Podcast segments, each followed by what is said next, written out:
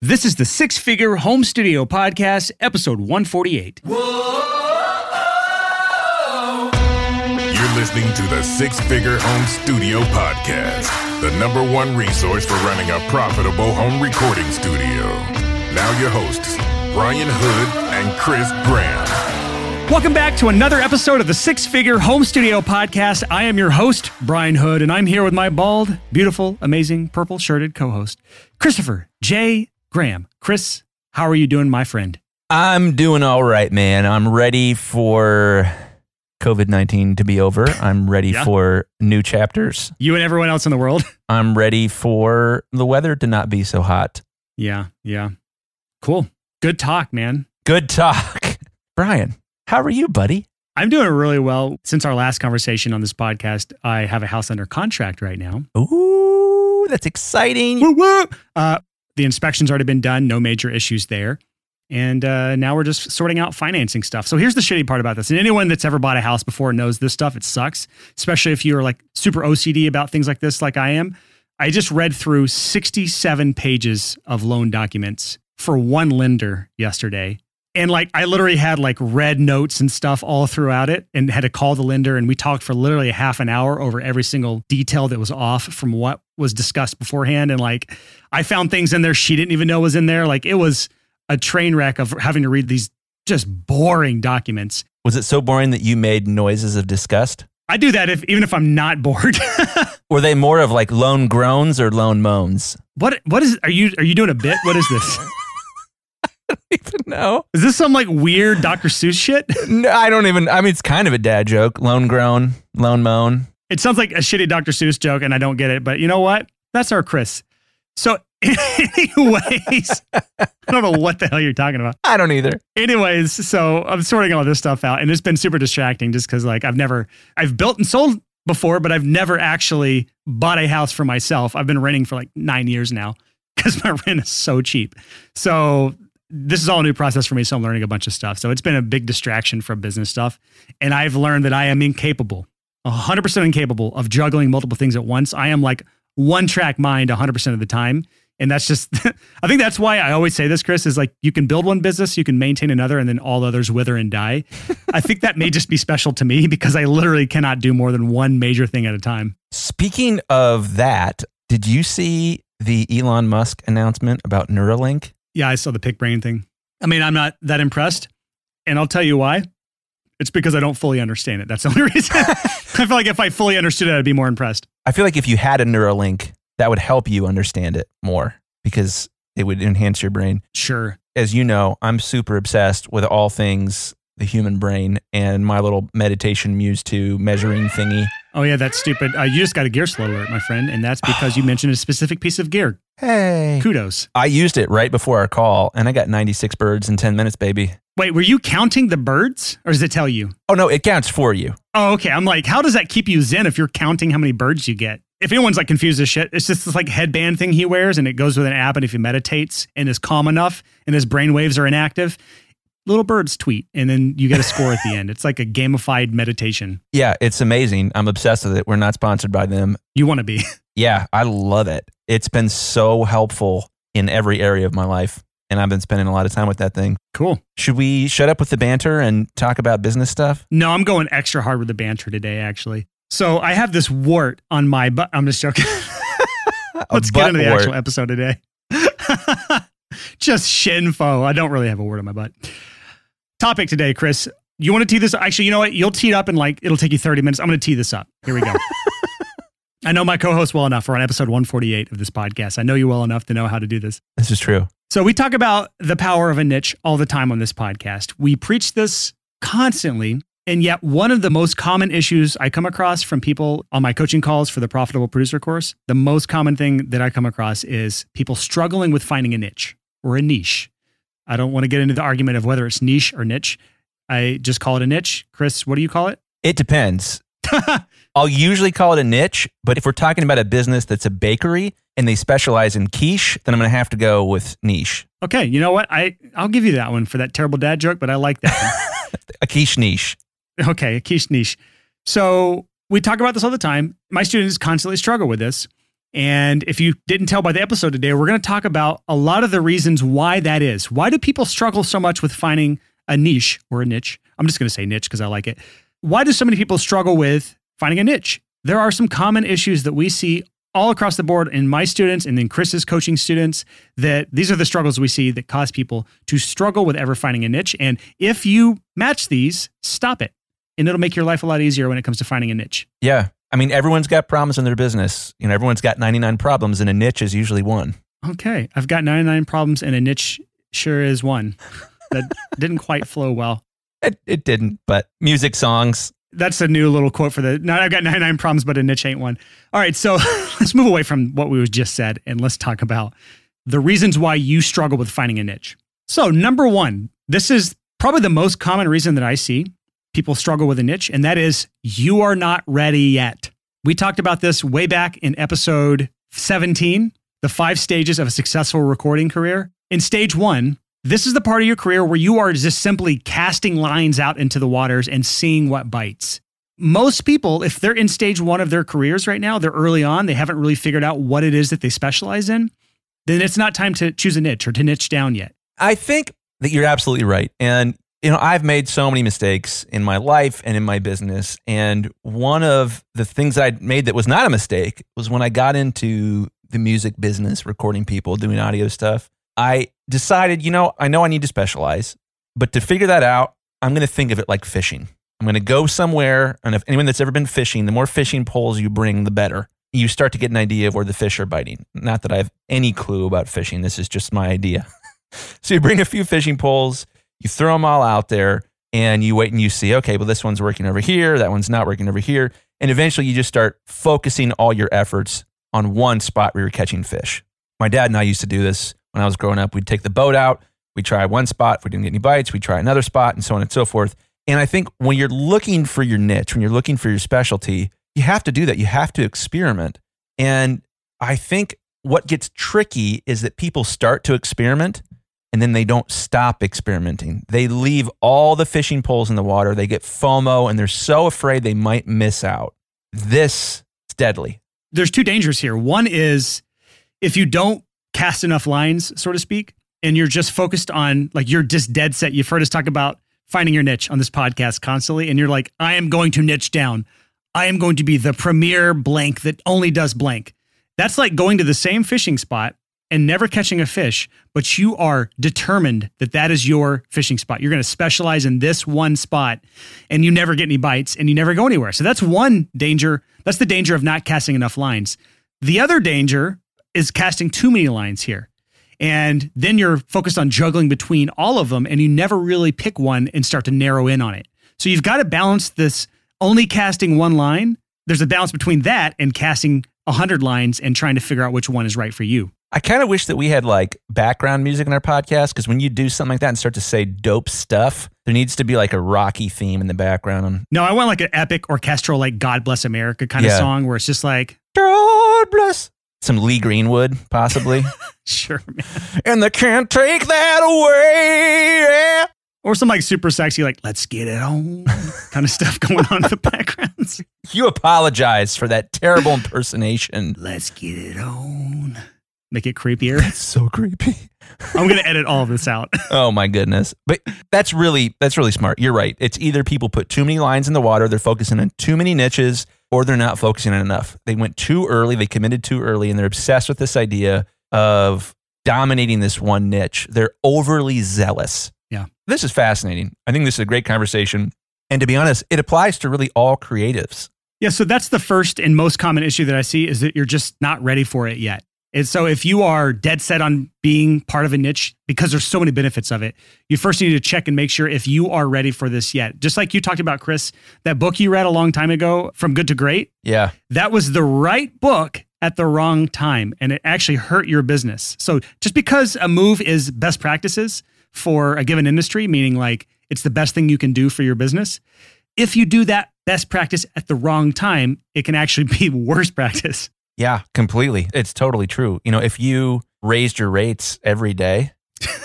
yeah, raising your rates is generally a good thing. But if you raised your rates every day for the rest of your life, that's probably not a good thing. Yeah, there's so many things where the timing is in many cases more important than the thing that you're actually doing. And doing this niche research. So, man, I love the idea. So, some Andy and I have talked about before, my friend Andy. He's talking about Andy J. Pizza from the Creative Pep Talk podcast. This is true. And in the known universe, the most complex, complex, yes, the most complex thing that we are aware of is the human brain.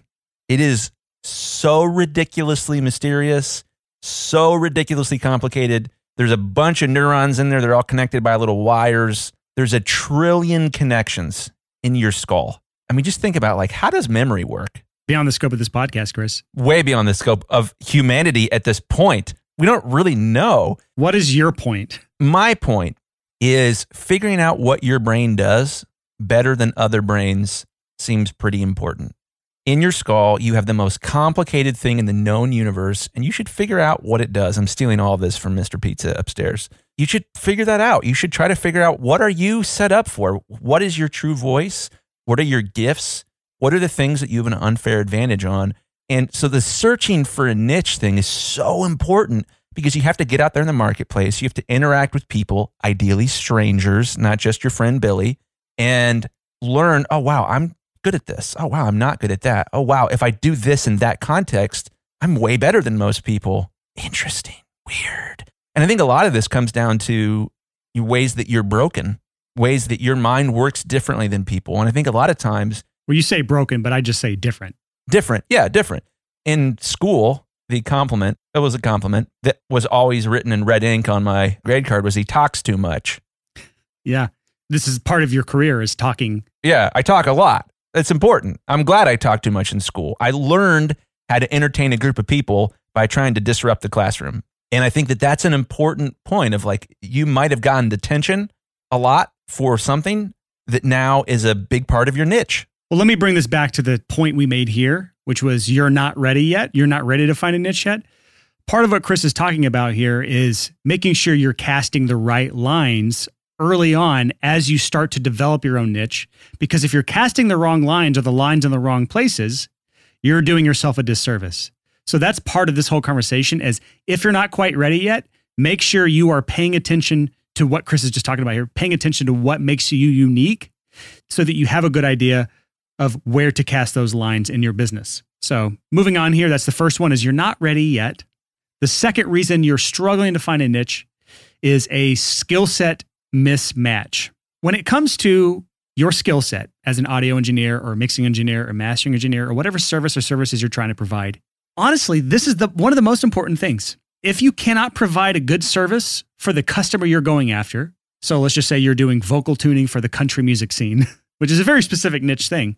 If you're not good at that, you will never be the go to person in that niche.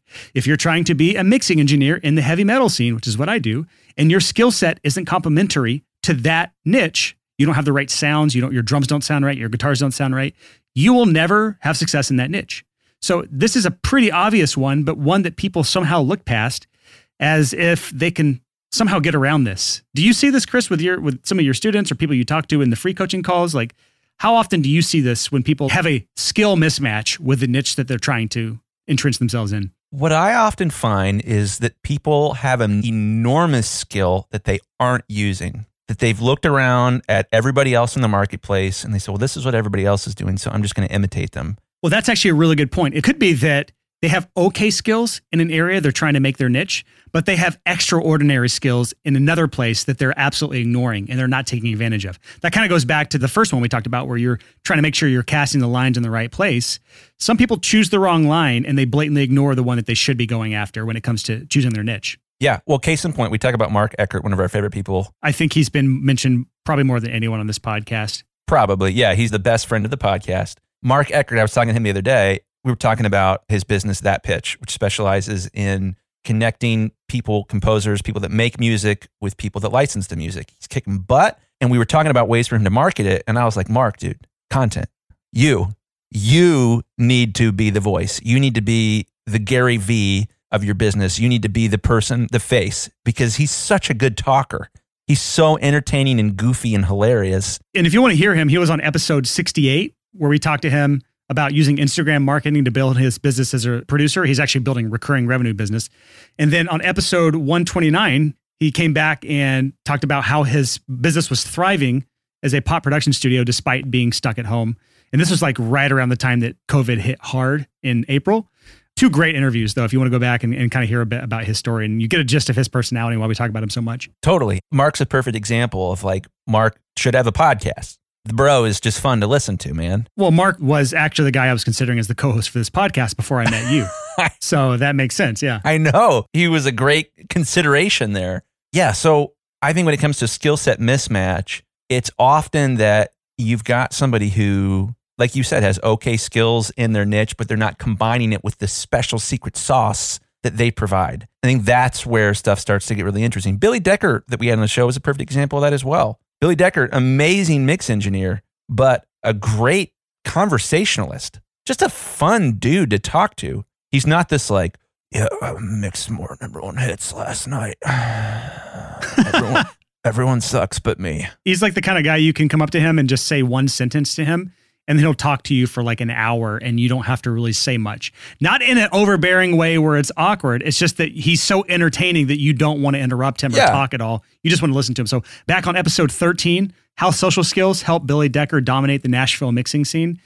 Awesome interview, and you'll get an idea of what we mean when we're talking about this. But th- the key to this, and what brings us back to this episode, is that he took his skill set, which was both mixing and social skills, and dominated a very lucrative niche in the Nashville country music scene. Yeah, I love this. I often find it's not that like someone doesn't know they suck, it's that they're not combining it in interesting ways with something else. So let's move on now to our next point of our reasons why you are failing at finding your niche. We've talked about so far number one, you're not ready to niche down yet. Number two is you have a skill set mismatch with the niche you're trying to dominate. And now for the third reason, you have a social or a relational mismatch with the niche that you are trying to dominate.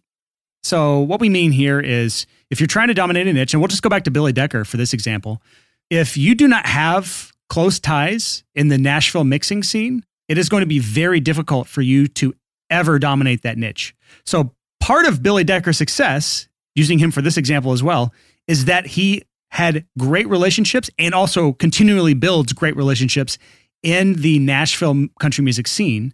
And that's why he's successful. Those who refuse or incapable of building relationships in that niche will not succeed in that niche. And that's the way the country music scene is. All other niches have some variation of this. I think the Nashville country music scene is probably an extreme example of having to have friends in low places for, I guess, kind of a pun with that song. You need to have friends in those places. I've got friends in low places. I couldn't hit that note. Shit. Anyways, when I see people struggling to entrench themselves into a niche that they want to get into, one of the common issues is because they have not put in the work to become part of that niche. So, an easy way is to just be a musician in that niche. That's how I got my start in heavy metal. I toured in a band for years and years, and I played 44 states and eight countries and was signed and had a record out on a label.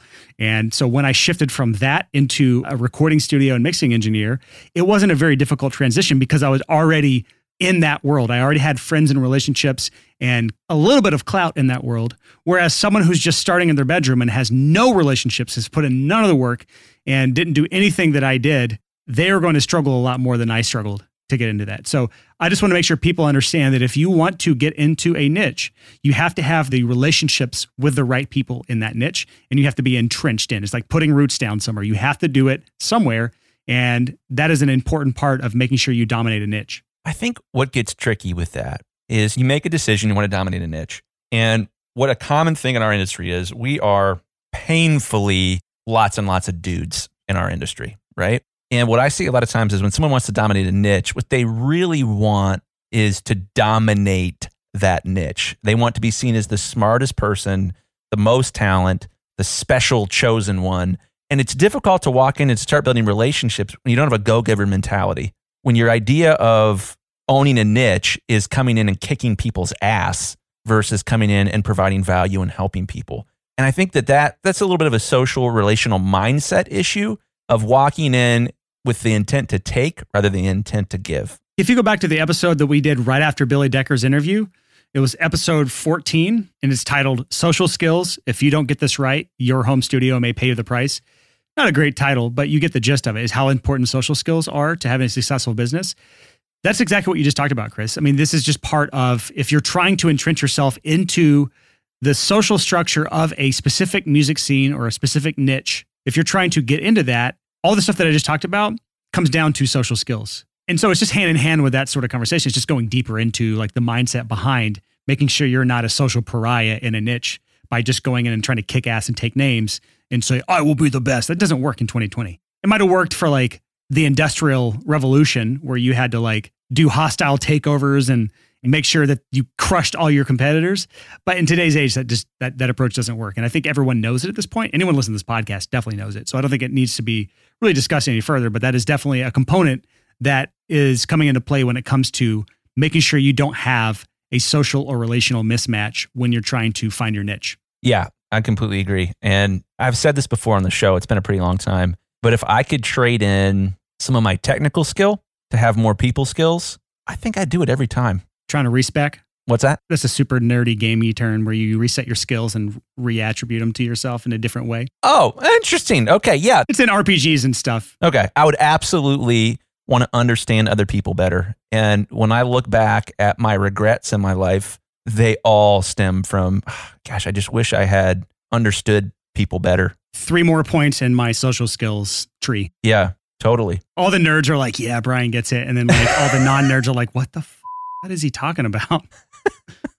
Before we get into the podcast today, let me tell you a little something crazy about myself. I'm actually a psychic, and I'm going to prove it to you. You and I, we've probably never met, but I bet I can describe your business better than you can. Here's what my crystal ball says. You probably have no idea how to get clients other than waiting around for referrals and word of mouth. You're stuck in a perpetual cycle of feast or famine, so you have wild income swings from month to month. You're charging way less than you should and you know it, but you don't do anything about it. You feel like you have a million things you could be doing in your business and you have no idea what you should be focusing on. And you have tons of little half built bridges leading to nowhere because you've jumped from thing to thing to thing as a dabbler. Am I right? Does this sound eerily similar to you? That's because I've been in your shoes and I've worked with thousands of freelancers who've also been there. So I'm not a psychic. My crystal ball is not real. I just have a really clear understanding of what freelancers are facing today. And if I can predict your problems, you can bet I actually have a solution to these problems.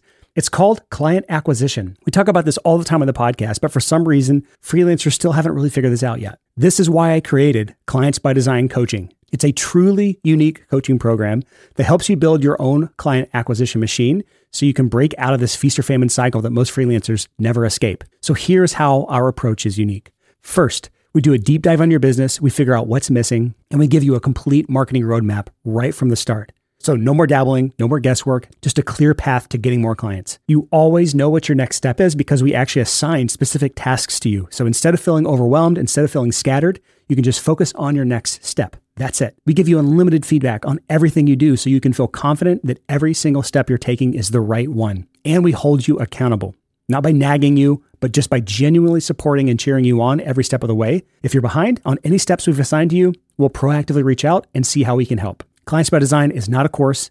We look at it like a partnership. We'll always show up. We'll always give you what you need, but you have to be willing to put in the work. This program is not for everyone, and that is okay. As of right now, I just checked the numbers. We've only approved about 25% of the applicants we've gotten so far. And that's because we are selective. We only accept your application if we believe we can truly help you. So if you're ready to end your feast or famine cycle and build a client acquisition machine, you can apply for Clients by Design by going to sixfigurecreative.com slash coach. That's the number six figurecreative.com slash coach. Now here's our show. All right, let's move on here. So far, we've talked about why you're struggling with finding a niche is one, you're not ready yet. The second is you have a skill set mismatch. The third reason is you have a social or relational mismatch with that niche. The fourth is a little easier to understand, but it's a location mismatch. Going back to the Billy Decker example, to use him for a third time in this episode, you're trying to do country music and you're trying to entrench yourself in that social scene and you're trying to do this as a mixing engineer, you damn well better live in Nashville, Tennessee. So there is a major component to certain niches that you are in the right location if you want to be a part of that scene. And that's not the same everywhere, but that will give you the maximum chance to have success in a specific niche. Obviously, we've seen outliers. We've seen p- examples of people that have had success in random cities. If you go back and listen to episode 59, where we interviewed Austin Hull, he built his career 100% online in like a small city like Pensacola or something, like relatively non musical city. And he crushed it and he's still crushing it. But that's typically the outlier. When you look at the success of most people you look up to, they got their start and they usually continue to live in a pretty major city to that genre of music or that niche that they're a part of. So, Chris, you'll probably push back because you're in, you know, the armpit of America, Ohio, and and you and you still have success. And I started, hey, I started in the It's between the baby toe and the second smallest toe of America, Yeah. I started in the toe crack the toe crack. of America called Alabama, and I still had success. So I maybe there's less to this part, especially in today's age, and especially in the COVID era where everything's done online. But I still think for certain industries, certain niches, location is a very important part of the formula. It's not the entire equation, and that doesn't mean you can't make it if you're not part of it. But I will say that so many people are hungry enough to where they're willing to relocate to be part of a scene or part of a niche. They're willing to put in that work to do all of this to relocate. And if you're not willing to do that, it's going to be that much harder for you to beat that person out because people always want to do business with people that they know, like, and trust. So when Billy Decker is making his like sixth cutting board for that label, that A&R guy at that one record label, he's going to get that mixing project and you're not because his wife loves Billy Decker's cutting boards and That's his hobby. He makes like cutting boards that you chop vegetables Yeah. on, just to clarify. Yeah, so he makes some like badass, awesome custom cutting boards with like these rare, crazy woods, and he gives them out to like friends of the industry, and it is a great marketing tactic. That's like a go giver mindset. So, anyways, Yeah. all that to say, you're going to struggle if you're not in the city and can do that like Billy Decker can. Yeah, making those cutting boards and giving them away is brilliant because every once in a while you get it out, chops and vegetables, and it reminds you of Billy Decker. Billy Decker's cutting boards are not the ones you chop on. You literally just put those on a shelf and stare at them. Like you do, you do not cut on a Billy Decker cutting board. you know, you got to hand it to him. That's a sharp.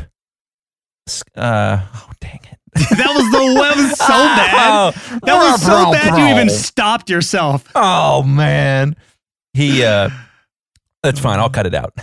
No, we're not. I get the final edits here. I, No. I'll leave all your dumb stuff Cut it in. as in a cutting board. Uh-huh. It's a dad joke. Oh, I didn't even get that one. That's how that's how bad that one was. all right, so that's all I'm going to say about that. This is one that may not make sense right now due to COVID to like relocate your entire life and business and studio just to try to make it in a certain niche.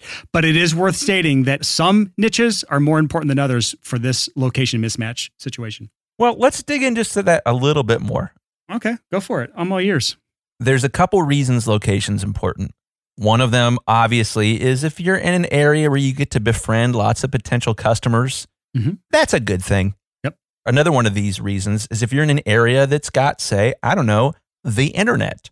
That's also very useful to have fast internet and not be in the middle of nowhere with a satellite connection that drops out every time there's a cloud. That's going to make it difficult. I think one of the most important things, though, is to live in an area that's not toxic to entrepreneurship. I think there's a lot of areas where people just look down their nose at someone that's trying to build a business, especially someone that's trying to do it in the music industry or the creative industry of any kind. And that's how I feel about Ohio. Yeah. Well, Ohio as a whole, yes. Columbus, not so much. Columbus is uh, pretty forward leaning as cities go. If you are the only entrepreneur that you know, even if there's a ton of clients there, that's going to be hard. That is a really good point. So part of being in the right location is just being able to surround yourself to people who are going to help you succeed.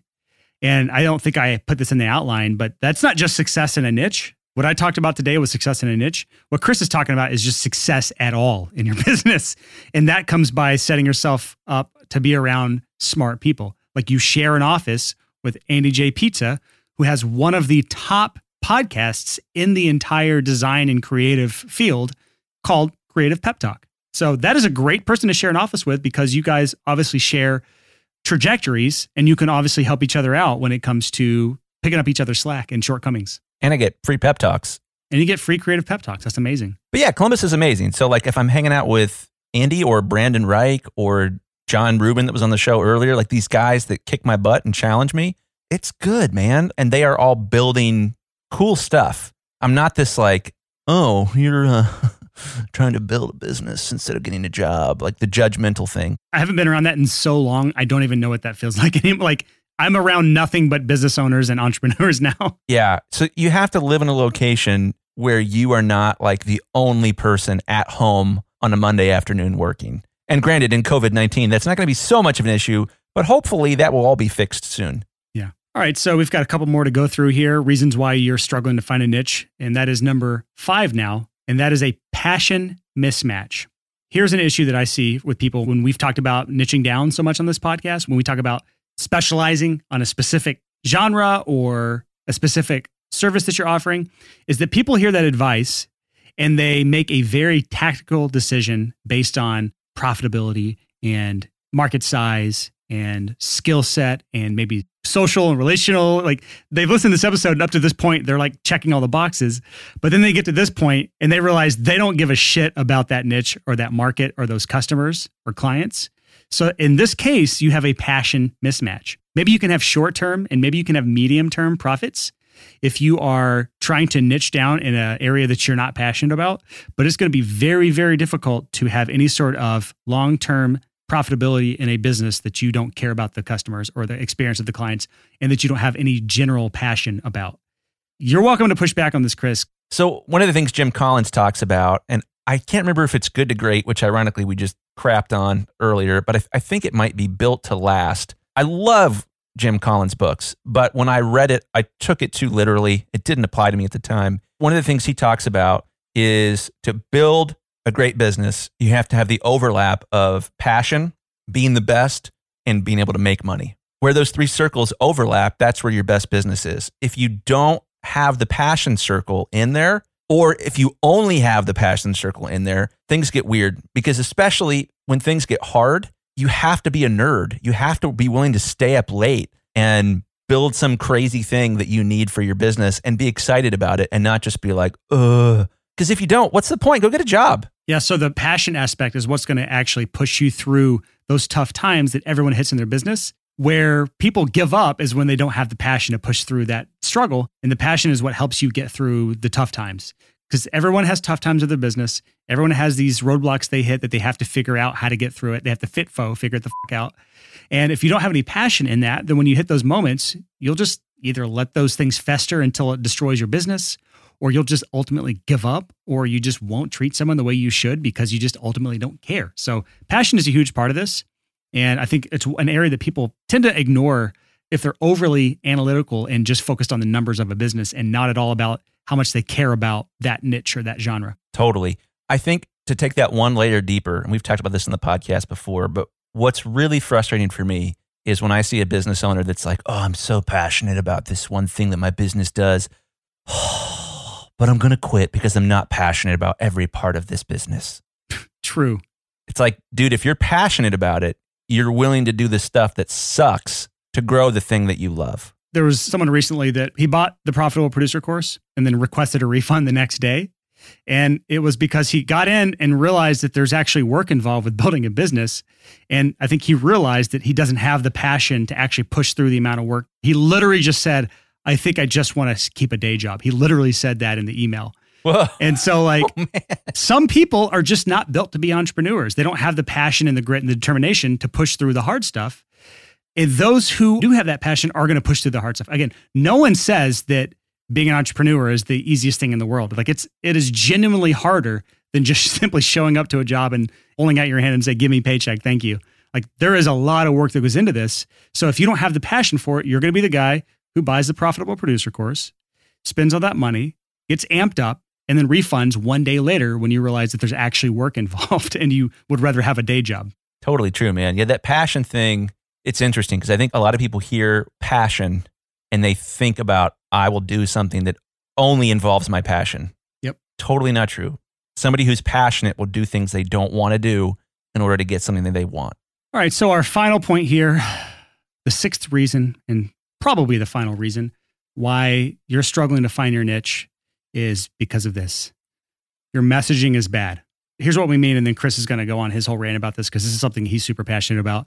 But let's just pretend, for example, that you've listened to this episode. You've determined number one, that you are currently ready to niche down. You've found that thing that you want to go after. You found number two, that your skill set is matched up to the niche that you're trying to dominate. Number three, you found that the relationships that you have you are an integral part of that niche. Number four, you have the right location. You're in the right city for that niche that you're trying to be a part of. And then number five, you have the passion for it. Now we're on figuring out how you're going to message yourself so that your client understands exactly what you do. Basically, your elevator or your trailer if you're a movie. If you mess this up, you're going to really struggle to have success. I'm not going to say you're not going to have success because I do see people that have terrible messaging and they still dominate. And it's because they have great social skills or they can make up for it somewhere else. But you're adding an unnecessary amount of friction to your life and to your business if you do not get your messaging right. Totally, man. This is probably my favorite and I think the most powerful of tools that we have in our toolbox here. Tool belt, it's a better analogy. Our tool belt. Because here's the thing messaging is a multiplier. And, you know, you brought up movie trailers. Perfect example. When you see a great movie trailer, you know, we were talking about this beforehand. When I saw the movie trailer for the latest Predator movie, is Predators, and it's basically like this summer, and then you see two predators fighting, and you're like, oh, cool. It's a movie where two predators fight each other. I'm in. Sign me up. It takes the whole experience and condenses it down to a bite sized little piece. But they also, it was great at convincing you this is what I want. And it would be just as good at my wife saying, I don't ever want to see that movie. exactly. And I don't think I'd ever want to see it because I'm not that huge of a Predator fan. It was never like a big part of my childhood. It's an excellent movie. Anyways, I brag about you all the time with our podcast on this. Oh, thanks, buddy. We have great messaging on this podcast. I'm going to botch it because I, I don't listen to our show because that would ruin it for me, I think.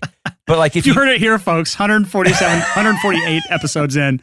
Chris Graham does not listen to his own podcast. My ego's big enough as it is. I don't need to listen to how good I sound after you mix me. Oh my God. But my point here is if you listen to this podcast at the very beginning, and this is funny because it hasn't changed since episode one, you had the audacity to create a podcast intro and to hire a gigantic sounding man He's got a great voice, doesn't he? to say something like, the number one business resource in the recording studio. And That is the antithesis of what he sounds like. yeah, but you had the balls to say the number one blank and blank. And what's so amazing about this podcast to me is I'll meet people all the time who have no idea who I am.